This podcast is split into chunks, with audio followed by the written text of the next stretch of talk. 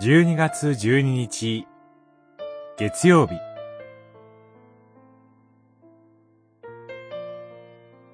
過去でなく未来を見て生きる。ヨハネによる福音書9章。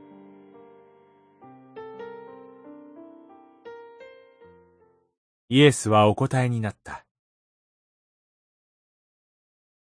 本人が罪を犯したからでも、両親が罪を犯したからでもない。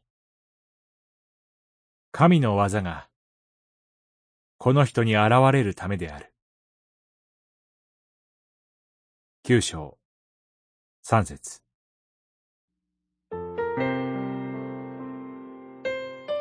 主イエスは、生まれつき目が見えなかった人を癒され、その目を見えるようにされました。それが、シュイエスのなさった六つ目の印です。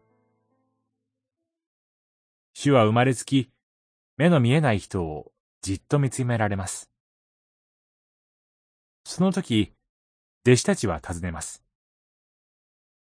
この人が生まれつき目が見えないのは、誰が罪を犯したからですか？本人ですか？それとも、両親ですか？と。病気や生まれながらの障害は、罪への罰であると当時の人々は考えていました。今の私たちは、病気や障害をそのようには考えていません。けれども、今の私たちは、誰が罪を犯したかを問わなくても、別の問いを抱きます。それは、どうしてこうなったかという問いです。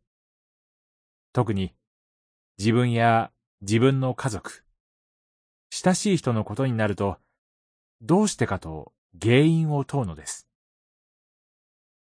なぜこんな目に遭わなくてはならないのかと、不条理な現実に苦しみ悩み、その原因を問います。シューイエスは、私たちのこの問いに対しては答えられません。ただ、神の技がこの人に現れるためとだけ言われます。ここで主は、原因ではなく、私たちの目をこれから行われる神の見業に向けられます。過去ではなく、これから。未来に向けてくださいます。主がおられ、良き導きを与えてくださるからです。祈り。主よ。あなたは私たちの目を過去ではなく未来に向けてくださいます。希望に生きるものとしてくださいます。